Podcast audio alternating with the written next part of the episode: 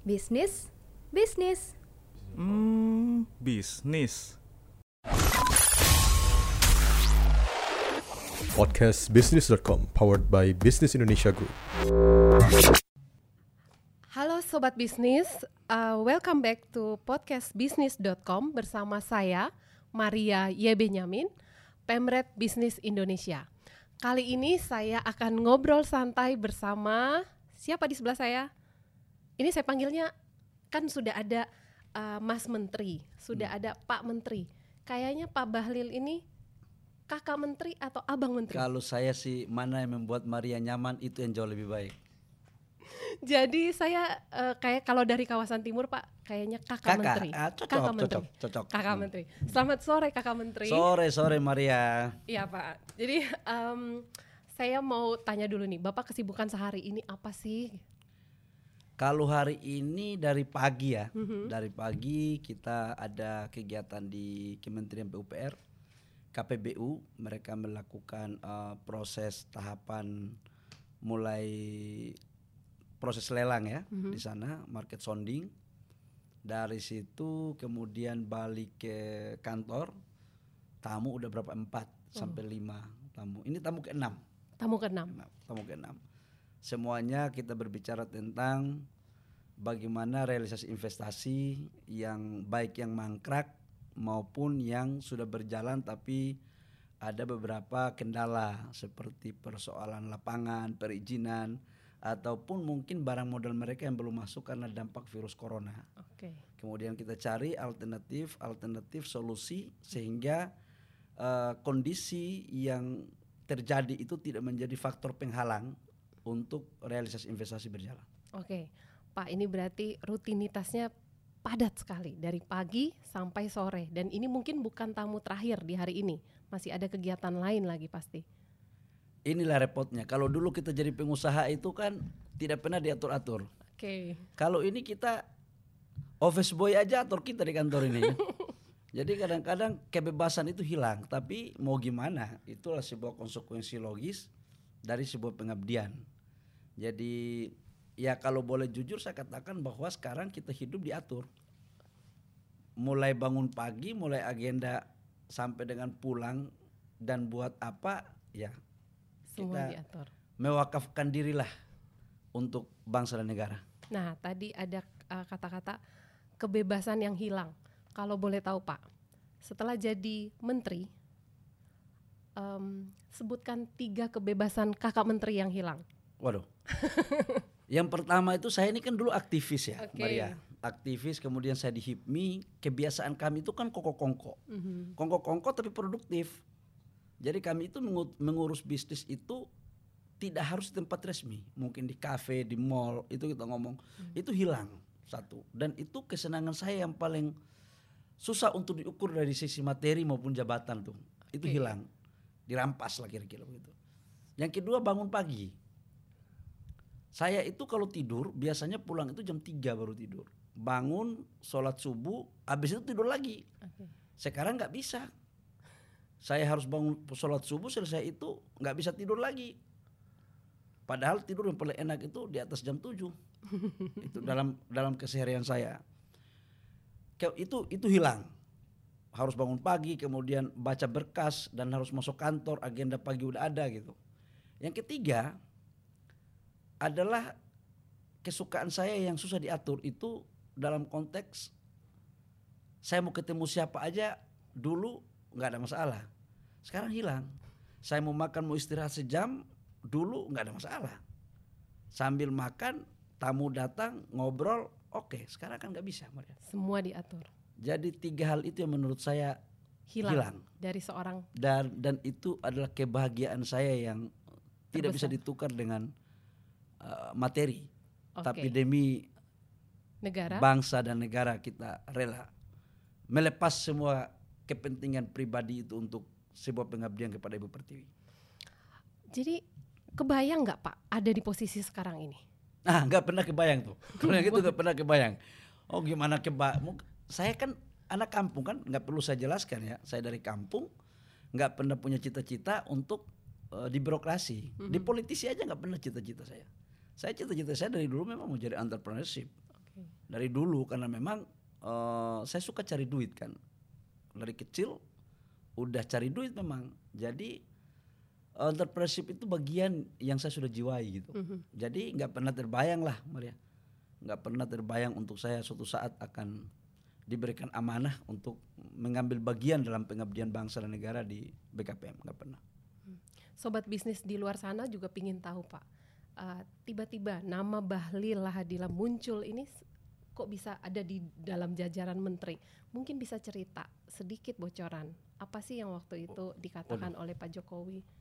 saya juga bingung ya ini Pak Jokowi boleh yang tahu nih saya apa ya, agak lucu kalau ditanya itu gini mbak saya dulu di HIPMI Pak Jokowi ini kan kebetulan senior Oke. abang kami di HIPMI eh, senior di HIPMI itu bagi kami keluarga kekeluargaan di HIPMI itu tinggi jadi kalau perin, di, di HIPMI itu ada punya dua pasal setiap perintah senior dan apa pun yang diinginkan oleh senior wajib hukumnya untuk dijalankan dan diterjemahkan oleh junior koma senior tidak pernah bersalah.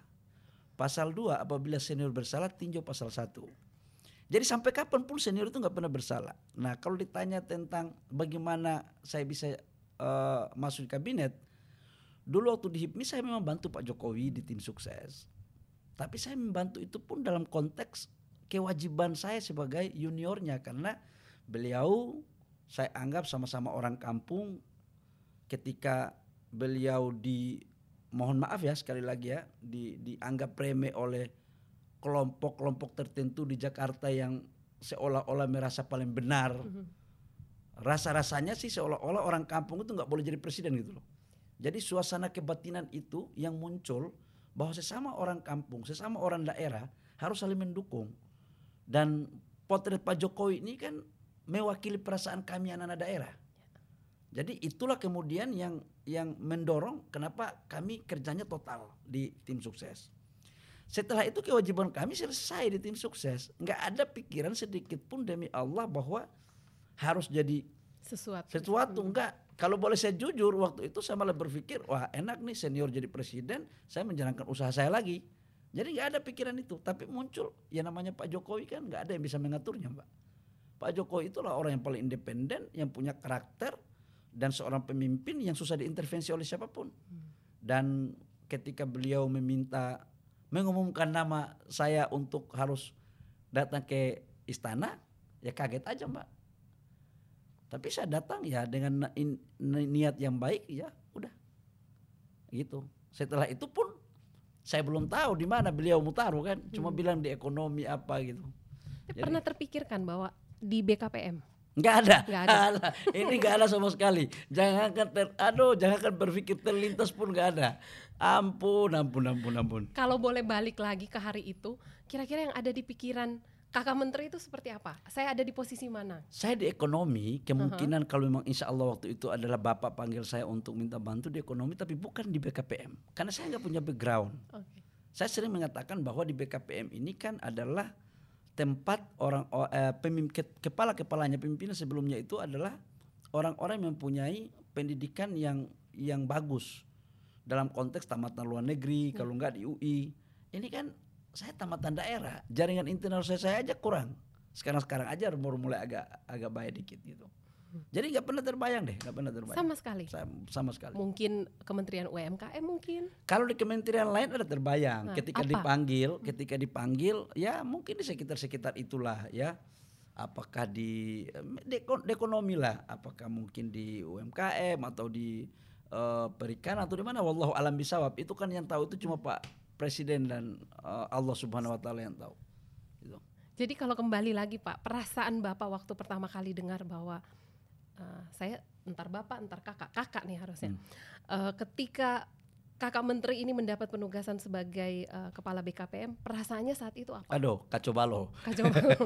Boleh Itu kayak- diceritain kayak, nggak? kaki tidak bukan kena kena apa namanya eh, tanah bukan apa-apa aduh saya bilang ini tugas berat berat ini bukan persoalan eh, bahagia yang saya dapatkan dalam konteks jabatan itu saya pikir bisa nggak saya ya? Karena kebetulan saya bukan tipikal orang yang yang mengejar ngejar sebuah jabatan mohon maaf. Saya tipikal orang yang memang dari berangkat dengan proses air mengalir. Tidak pernah ada punya target itu nggak ada. Ketika amanah itu diberikan, saya selalu menanyakan kepada diri saya, mampukah saya untuk menjalankan amanah itu? Karena bagi saya jangan sampai bikin malu bapak. Gitu loh mbak. Kalau di, di tempat lain bahagia mungkin saya, tapi eh, pasti bahagia, tapi kaki saya tidak mungkin di atas tanah karena saya bisa tahu oh, cara kerjanya. Di PKPM itu sesuatu yang baru bagi saya.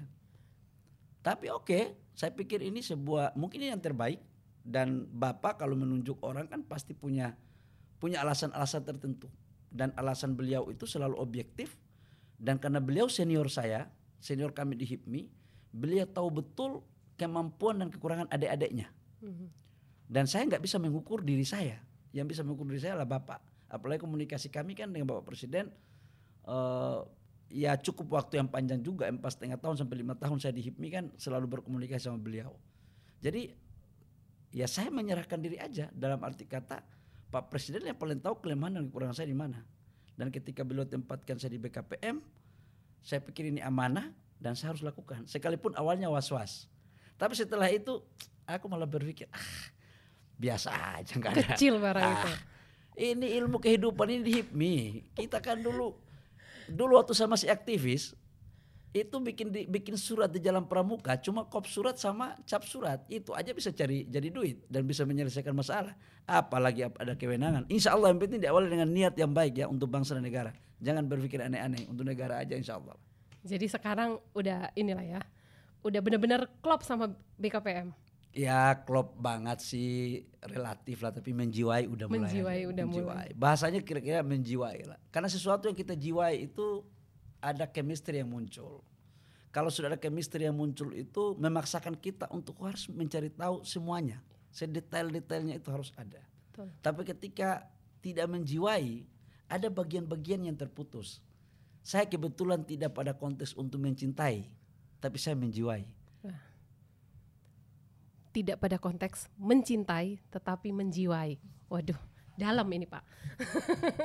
Jadi kalau oke, em, sudah berapa bulan di BKPM tetapi karya nyata Pak Bahlil ini tidak bisa dipandang sebelah mata. Baru beberapa bulan saja udah bikin satu investasi lumayan meningkat. Yang kedua berani eh, berhasil eh, meng, apa ya mengegolkan sejumlah investasi yang tadinya mangkrak. Itu kan sebuah kerja yang eh, harus diapresiasi. Apa sebenarnya resep Pak bah, eh, Kakak Menteri untuk menyelesaikan ini? Eh, yang pertama gini, yang bisa menilai hasil kerja satu institusi atau seseorang itu bukanlah pada institusi itu atau orang itu, Oke. tapi harus penilaian itu muncul dari orang lain. Tatkala ada penilaian itu dilakukan pada diri sendiri, menurut saya itu nggak fair dan pasti subjektif. Katakanlah kalau ada penilaian itu positif dari publik atau dari yang lain kepada apa yang terjadi di BKPM, saya eh, terima kasih. Tapi itu bukan prestasi seorang kepala BKPM, Hmm. tapi itu lebih pada prestasi tim yang ada di BKPM. Karena kepala BKPM itu seorang diri, tetapi kerja tim itu yang paling penting. Memang kami akui bahwa secara objektif realisasi investasi pada tahun 2019 melampaui target. Target dari Bappenas 792 triliun. Realisasi kurang lebih sekitar 809,6 triliun. Surplus 17,6 triliun. Totalnya 102 persen.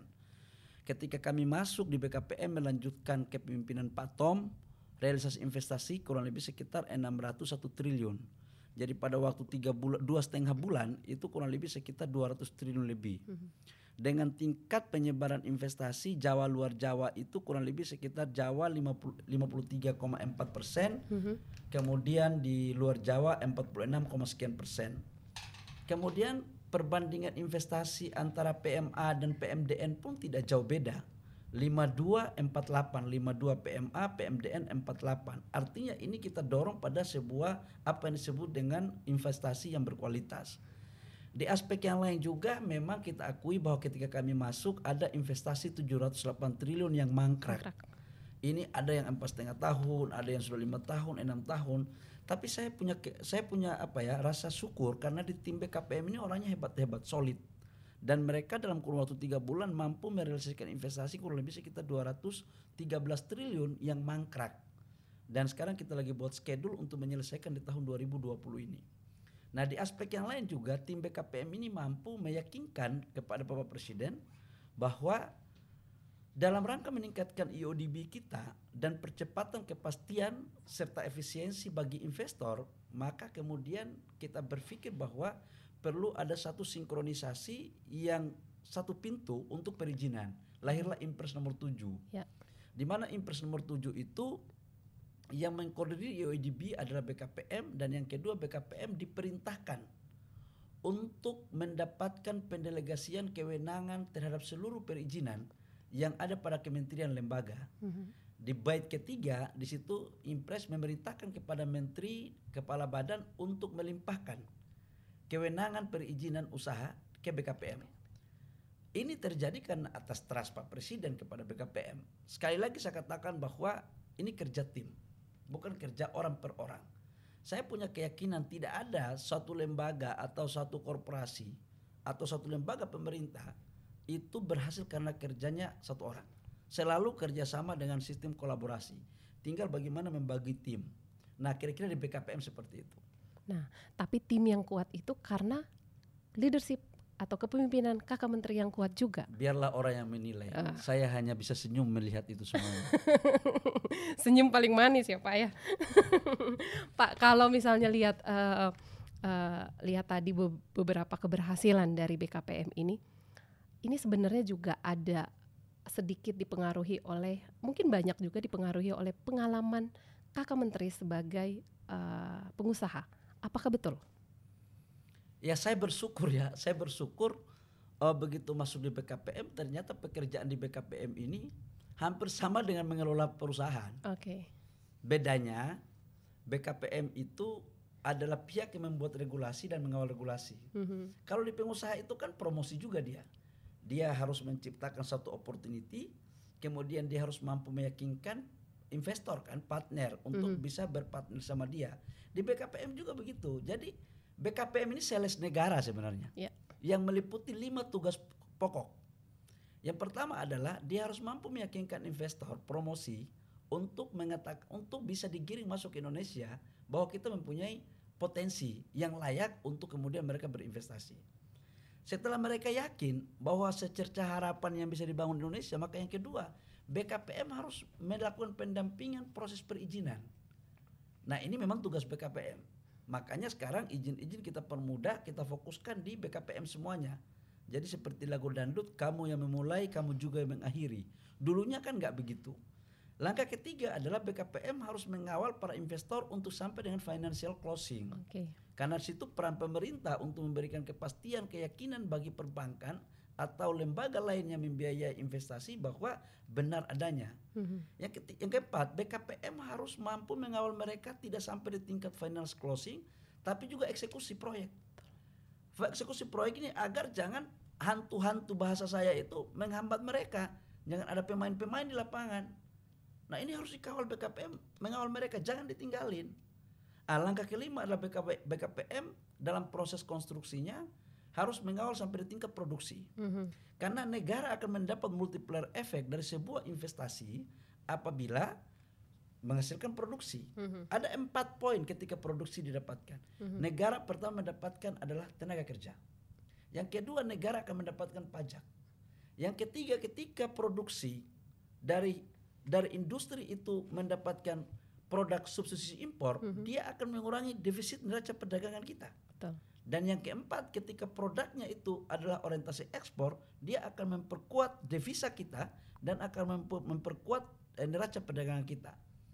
Jadi siklus investasi itu masuk negara akan mendapatkan dampak positif ketika pada poin kelima, bukan di poin promosi, bukan di poin perizinan, tapi ketika dipastikan bahwa investasi mereka sudah menghasilkan. Hmm. Di situlah, makanya penting dikawal sampai akhir, gitu Mbak. Hmm.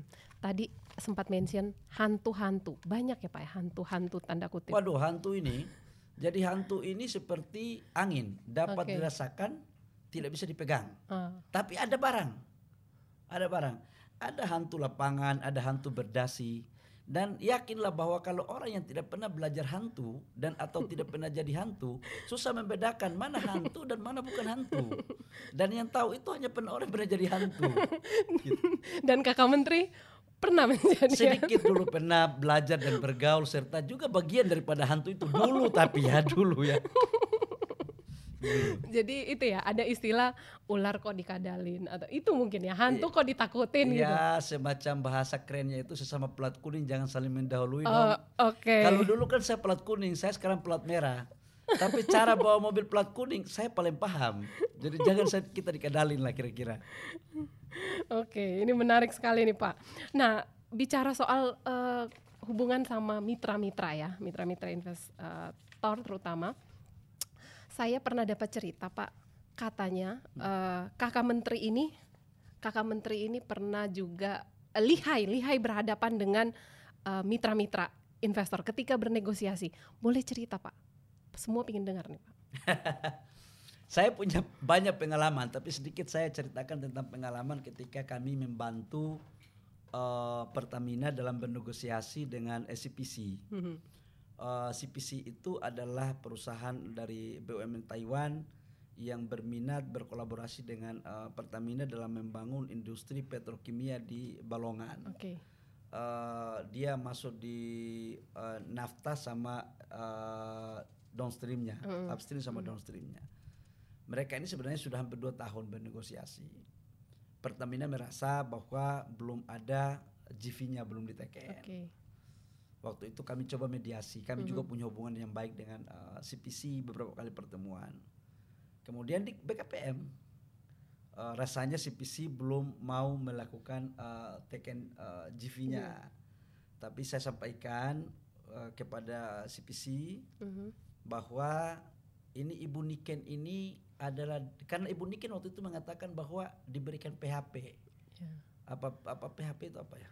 Eh, Pemberi harapan palsu. Pemberi harapan palsu. Sampai dengan wajah Ibu Niken waktu itu yang begitu saya juga terpesona melihatnya. Kesungguhan dia. Tadinya saya pikir Pertamina yang agak memperlambat. Oke. saya katakan untuk mereka bahwa Ibu Niken ini perempuan. Sebentar lagi kami ke Abu Dhabi. Dengan bahasa lelucon saya saya mengandaikan dia. Karena dia perempuan pasti banyak yang mau. Apalagi Ibu Niken ini Cantik. cantik smart pasti laki-laki Arab juga punya keinginan dan ada laki-laki bule juga punya keinginan. Kalau kalian tidak segera mengikat hubungan antara CPC dan Pertamina, jangan salahkan kami ketika Ibu Niken ini menerima pinangan yang lain. Waduh.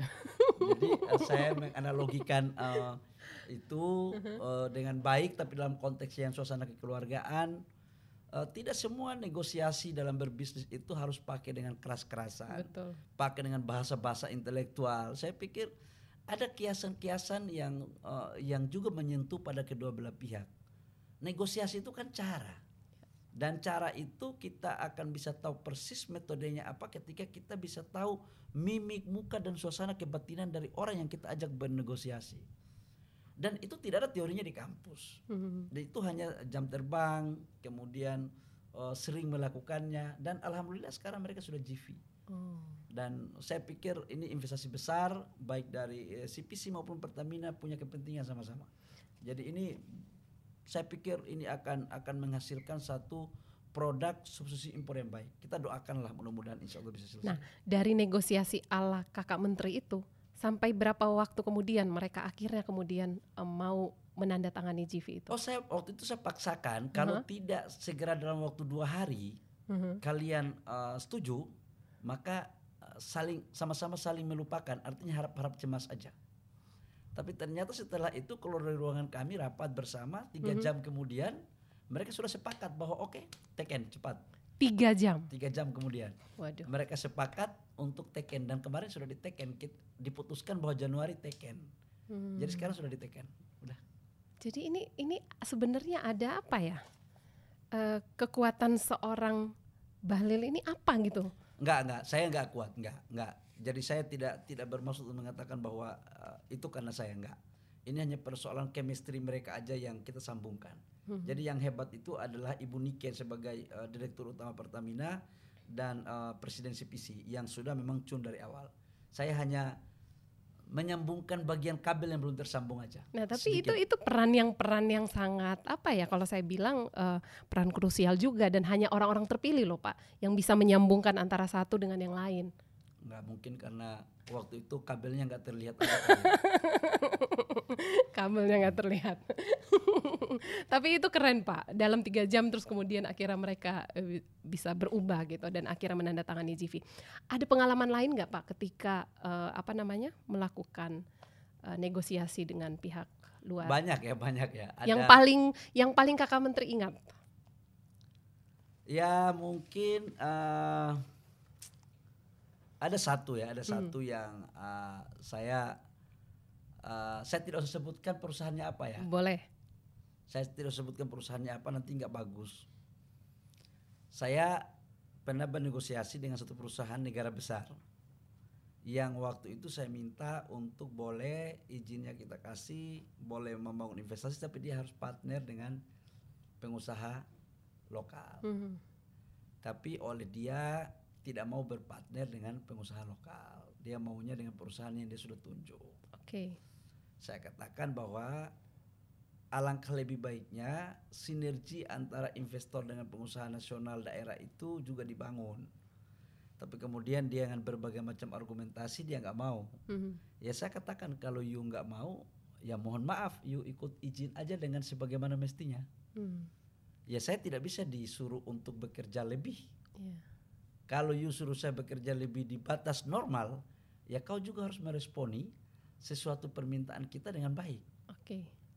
Mhm. dan saya tinggalkan ruangan nggak mau saya nggak mau didikte juga Wow.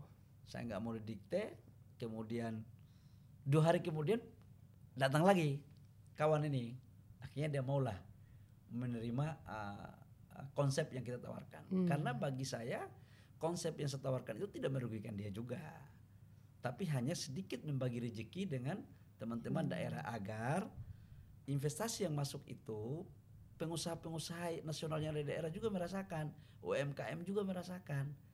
Karena sebenarnya esensi daripada sebuah investasi itu kan adalah bagaimana menciptakan lapangan pekerjaan, menciptakan kawasan pertumbuhan ekonomi, dan bagaimana berkolaborasi antara pihak investor dengan pengusaha yang ada. Hmm, Ketika ini tidak bisa kita lahirkan, untuk apa investasi ada? betul. Mhm. Kan dulunya kan tahun 60-an itu kan investasi itu ada di undang-undang penanaman modal itu hanya tiga hal. Hmm. Dia harus mendatangkan uang kalau uang kita nggak cukup. Dia harus punya teknologi Mhm. karena teknologi kita waktu itu belum ada. Dan dia harus punya pasar. Mhm. Mhm. Nah Indonesia kan pasar punya kita. Negara punya kita. Teknologi dan modal yang punya mereka. Kalau hitung-hitung dua-dua. Jangan ada yang menang dong sendiri. Win-win lah. Win-win. Bisnis ini kan kita yang penting sama-sama untung. Mhm. Itu baru dibangun. Dan tapi saya pikir itu proses ya, proses dan semuanya berjalan baik. Sekarang udah baik-baiknya. Jadi negosiasi ini ada plus minusnya juga, ada plus minusnya juga. Tapi eh, kalau kakak menteri aja sudah menjelaskan begitu baik dan bagaimana eh, merah putihnya seorang kakak menteri ya, ada tuduhan yang bilang bahwa kakak menteri ini terlalu pro asing. Apakah benar? Saya ingin mengatakan begini, kita tidak bisa berbicara tentang eh, itu. Dulu saya pikir eh, waktu saya jadi ketua umum HIPMI, saya tidak bisa meninggalkan jejak eh, digital. Ya. Bah- bahkan eh, pernah satu ketika saya diwawancara eh, saya katakan bahwa Indonesia membutuhkan investasi asing Mhm. tapi kita juga mem- membutuhkan bahwa investasi asing itu juga bisa berdampak positif bagi perkembangan dunia usaha dalam negeri Betul. Kalau saya dituduh tentang investasi asing begini teman-teman. Saya membuat analogi begini. Pertumbuhan ekonomi kita itu stuck di 5% Mhm. uang yang ada dalam negeri ini itu nggak cukup untuk mendongkrak Ya. untuk pertumbuhan di atas lima. Maka dibutuhkanlah investasi. Investasi ini apakah legal atau tidak legal saya katakan bahwa sesuai undang-undang saya tidak tidak tidak pada posisi untuk berpihak hanya pada satu negara semuanya termasuk investasi dalam negeri makanya kemarin kita di investor yang cuma 900 juta aja saya datangi urus di di Jawa Tengah itu Mhm. eh, eh, eh, Kabupaten Klaten. Klaten. Itu orang cacat. Saya nggak kenal sama dia demi Allah saya nggak kenal sama dia. Saya cuma baca di media. Investasinya dua tahun lebih nggak jalan, setahun krisisnya udah ada. Saya datangi dia kok dan saya urus, saya selesaiin.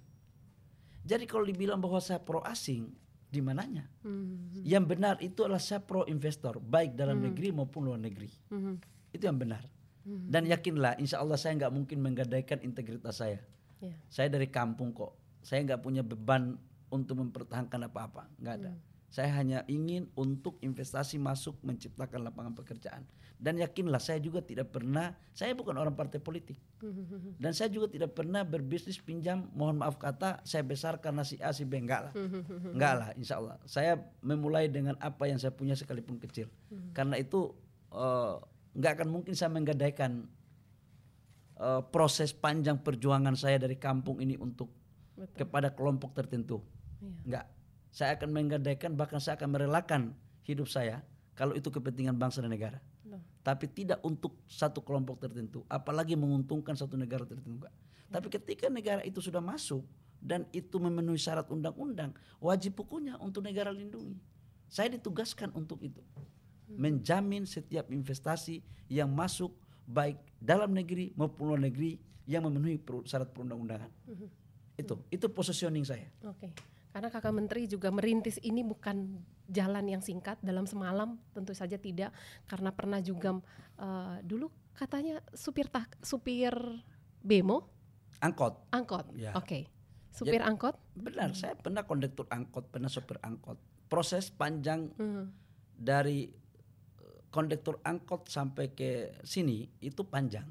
Jadi kalau saya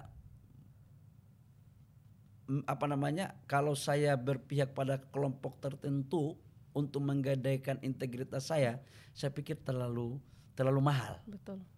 Apa sih yang saya pikir dengan segala kekurangan dan kelebihan yang Allah udah berikan ke saya, saya mensyukuri lah. Mbak. Jadi enggak lah saya pikir. Oh dulu saya busung lapar aja, insya Allah saya mengga- enggak menggadaikan integritas saya kok. Apalagi yang sekarang Allah kasih rezeki dengan ya cukup, enggak kurang, enggak lebih-lebih banget. Syukurilah. Saatnya kita mengabdi kepada negara. Mhm. Jadi Pak kembali sedikit yang soal eh, pengalaman sebagai supir angkot ya. Kalau di, Pap- di, di Papua kan Papua. waktu itu, di Papua sebutannya eh, bemo kali ya Pak. Taksi, taksi, Taksi. taksi. Supir taksi ya. Ya, Nah itu boleh cerita sedikit Pak. lucu ini. Lucunya di mana? Eh, Sebenarnya cerita ini udah terlalu banyak sekali, tapi kok kenapa media setiap saya diwawancara saya ditanya tentang ini? Saya sejak SMP itu saya katakan bahwa kondektur angkot. Jadi saya jadi sopir angkot pun ada tahapannya. Kondektur dulu di SMP, di SMEA baru naik sopir. Jadi sama dengan saya jadi pengusaha kecil dulu UMKM, baru naik kelas. Jadi ada proses. Nah, ketika saya menikmati aja kok.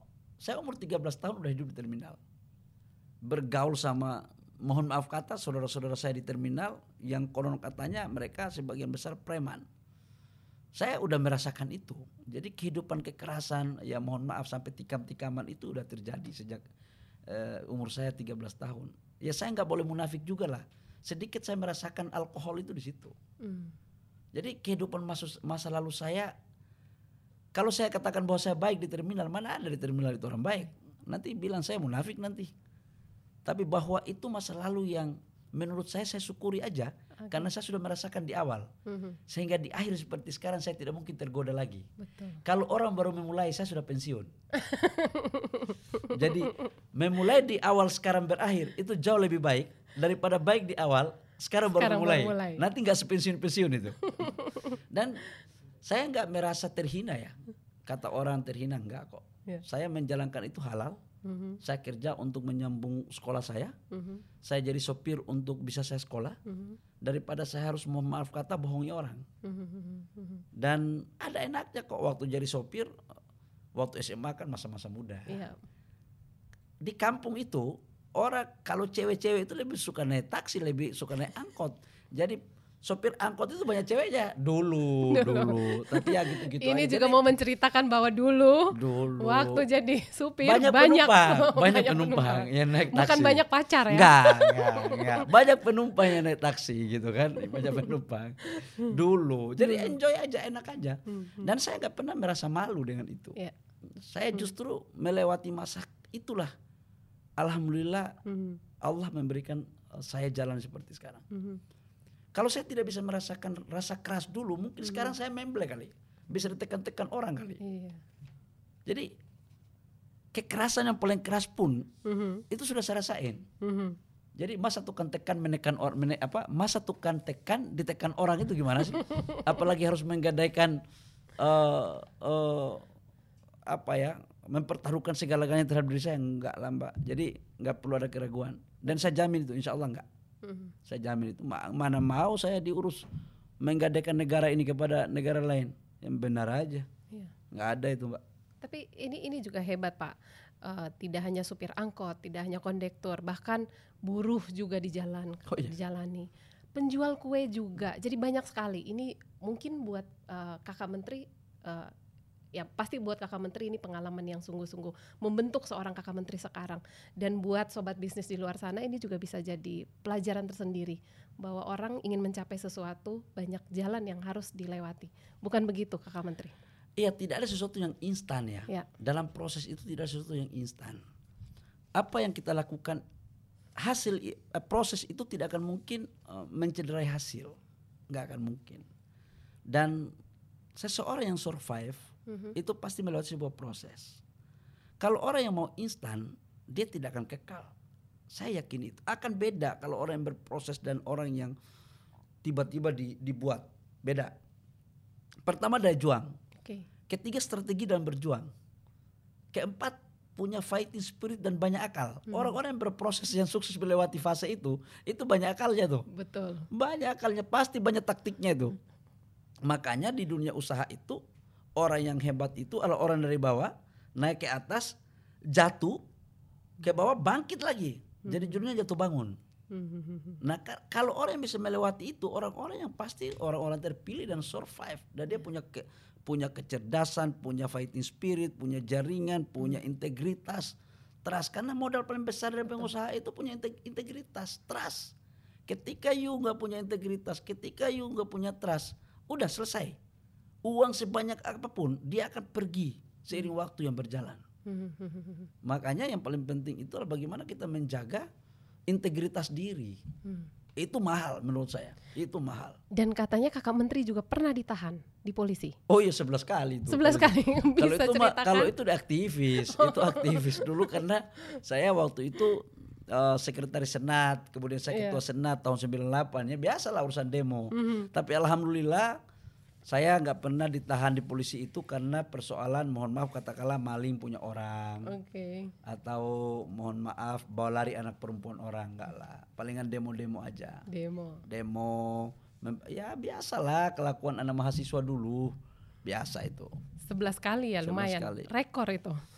ada yang lebih lagi tapi kita kan 11 kali bukan berarti lama ada cuma masuk tiga hari keluar lagi demo lagi seminggu ya latihan.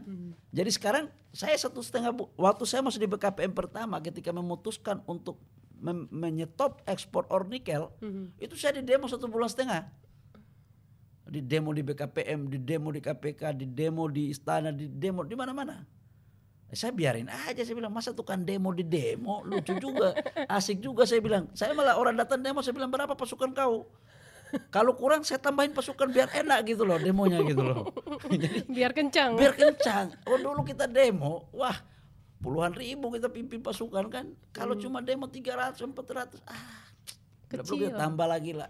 Ya enak juga mendengar masa lampau. Mungkin karena saya dulu tukang demo, hukum karma saya di demo lagi. Tapi saya bersyukur itu tidak saya saya di demo karena persoalan kebijakan ya. Itu biasa aja. Dinamika itu dan saya apresiasi untuk adik-adik itu. Ketika mahasiswa masih melakukan demo itu berarti masih masih kritis. Mhm. Dan kita harus memberikan ruang kepada mereka selama yang dituntut itu benar Mhm. dan tidak ditunggangi oleh kelompok-kelompok kepentingan. Kalau saya dulu demo nggak pernah ditunggangi sama kelompok kepentingan. Mhm. Saya demo yang benar, yang betul-betul sebagai gerakan moral force. Gitu. Ini salah satu yang juga jadi bahan demo ini omnibus law, Pak. Hmm. Coba dari se- kacamata seorang kakak menteri. Jadi kayak omnibus law. Ini saran saya, omnibus law itu kan gabungan dari 79 undang-undang yang dicomot-comot dari 173 pasal menjadi 1200 pasal lebih dan kurang lebih sekitar 15 bab. Eh, demo nggak apa-apa tapi baca dulu itu undang-undang. Jadi jangan belum baca sudah demo. Saran saya kalau kalau teman-teman mahasiswa mendingan baca pasal per pasal lalu kemudian dibedah. Oke, setelah dibedah yang tidak disetujui pasal mana? Solusinya apa? Ditambah atau dihapus? Jadi jelas arahnya gitu loh. Itu baru intelek. Nah, tentang undang-undang omnibus law harus diingat begini. Kita tahu bahwa negara ini membutuhkan banyak lapangan kerja. Pengangguran sekarang 7 juta loh, Iya. existing. Setiap tahun menambah 2 sampai dua setengah juta. Mhm. Negara seba- pre- Pak Jokowi sebagai presiden memikirkan tentang bagaimana menciptakan lapangan pekerjaan bagi generasi yang akan nganggur dan yang sudah nganggur. Nganggur. Omnibus Law Undang-Undang Cipta Lapangan Kerja ini tidak untuk orang yang sudah bekerja sekarang, tetapi untuk yang nanti akan bekerja. Kalau sekarang kita sudah hadang Mhm. bahwa seolah-olah tidak berpihak kepada lapangan pekerja, di mananya? Justru ini adalah untuk memudahkan proses perizinan usaha, kepastian berusaha, efisiensi berusaha, agar investor dari dalam negeri maupun luar negeri, termasuk pengusaha kecil, bisa mengurus izinnya, bisa menjalankan usahanya, kemudian endingnya adalah menciptakan lapangan pekerjaan. Nah kalau kita nolak ini belum belum berarti kita nggak sayang ya untuk dua setengah juta yang setiap tahun melahirkan pengangguran 7 juta ini harus dipikirkan itu. Nah presiden itu memikirkan tentang bagaimana yang belum mendapat lapangan pekerjaan. Lahirlah undang-undang omnibus law. Kenapa itu lahir? Kalau kita memperbaiki dari 79 undang-undang itu kita merevisi mbak, sampai lima tahun pun nggak selesai itu, Betul. terlalu panjang. Solusi konstitusional itulah yang dipakai namanya undang-undang omnibus law. Undang-undang omnibus law tujuh- 1200 pasal lebih ada sekitar 700 pasal lebih yang terkait dengan kemudahan berusaha, investasi, UMKM dan kepastian berusaha. Nah, teman-teman ada sebagian uh, uh, uh, tenaga kerja. Nah, saran saya demo penting tapi yang penting konstruktif dan harus ada solusi. Nah, sekarang kan undang-undang itu kan masih rancangan undang-undang. Betul. Masih ada proses tiga bulan untuk DPR mengkaji dengan mendengar masukan dari seluruh stakeholder, seluruh ruang-ruang rakyat. Masukkanlah di sana, ada ruangnya di sana. Itu belum namanya undang-undang, baru rancangan undang-undang. Di situlah tempat kita untuk memberikan masukan, berargumentasi. Selama itu masukannya bagus dan komprehensif dan untuk perbaikan, untuk pencipta lapangan kerja, saya yakin pemerintah akan terima. Saya yakinkan itu pemerintah akan terima. Selama masukannya itu betul-betul untuk menciptakan lapangan, Ya. lapangan pekerjaan. Tapi ketika masukannya itu hanya untuk membuat gaduh, apakah tidak kita sayang Betul. bagi adik-adik kita yang mau cipta lap- yang mau kerja ini? Bayangkan satu tahun dua setengah juta. Mereka ini mau kerja di mana kasihan? Apakah PNS dengan BUMN, polisi dan tentara cukup untuk menampung mereka? Kalau kemudian tidak ada investasi yang masuk, saya takut suatu ketika output perguruan tinggi dari Aceh sampai Betul. Papua itu menjadi pabrik pengangguran intelektual. Dan apa jadinya kalau kampus-kampus itu melahirkan pabrik pengangguran intelektual, apalagi yang nganggur itu mahasiswa yang jadi aktivis, yang di Cipayung. Wah, itu bahaya negara itu, stabilitas negara bisa terganggu. Nah, agar tidak seperti itu maka lapangan pekerjaan harus disediakan. Itu Mbak kira-kira Oke. omnibus law. itu. Jadi kontra boleh saja ada, tetapi dua poin tadi harus konstruktif dan solutif. Solutif. Dan saya pikir negara ini pemerintah khususnya itu sangat terbuka untuk menerima masukan. Ayo. Saya justru kalau ada yang memang mengatakan, "Pak, pasal ini Pak tidak cocok Pak karena alasannya A B C D. Saran kami begini Pak atau pasal ini dihapus Pak." Monggo dong kita ngobrol baik-baik.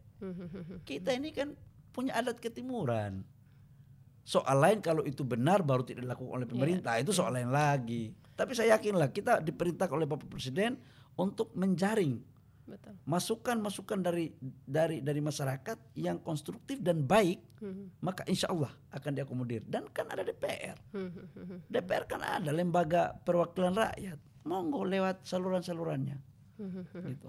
Oke Pak, masih ada beberapa pertanyaan Wah lagi. banyak kali pertanyaan ini. Boleh lah Pak, sekali-sekali. Em, lebih enak mana? Jadi ketua HIPMI, jadi pengusaha, atau jadi menteri? Tergantung dari sudut pandang mana, sudut pandang mana.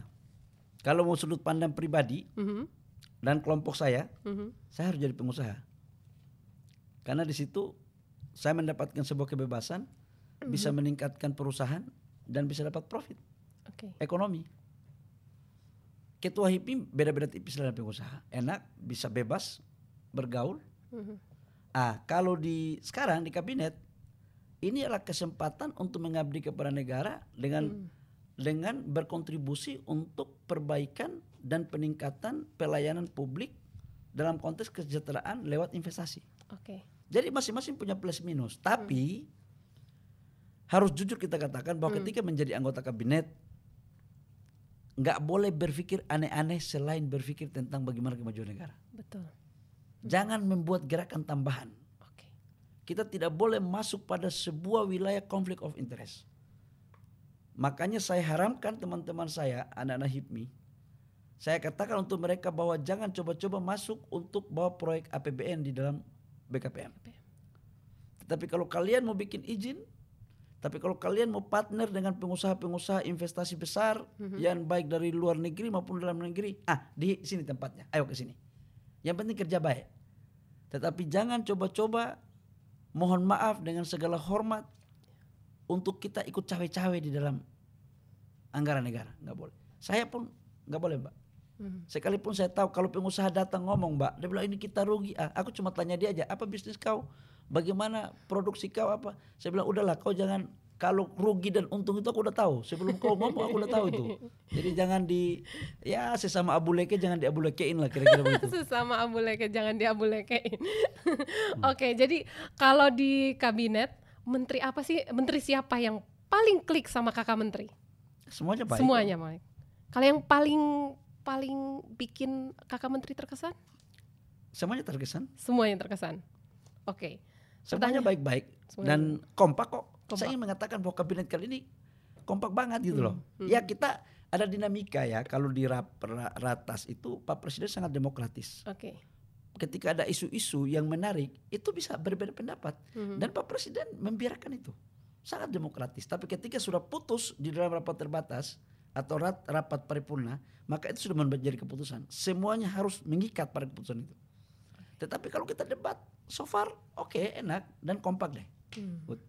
Satu pertanyaan terakhir. Apa cita-cita seorang kakak menteri yang belum tercapai?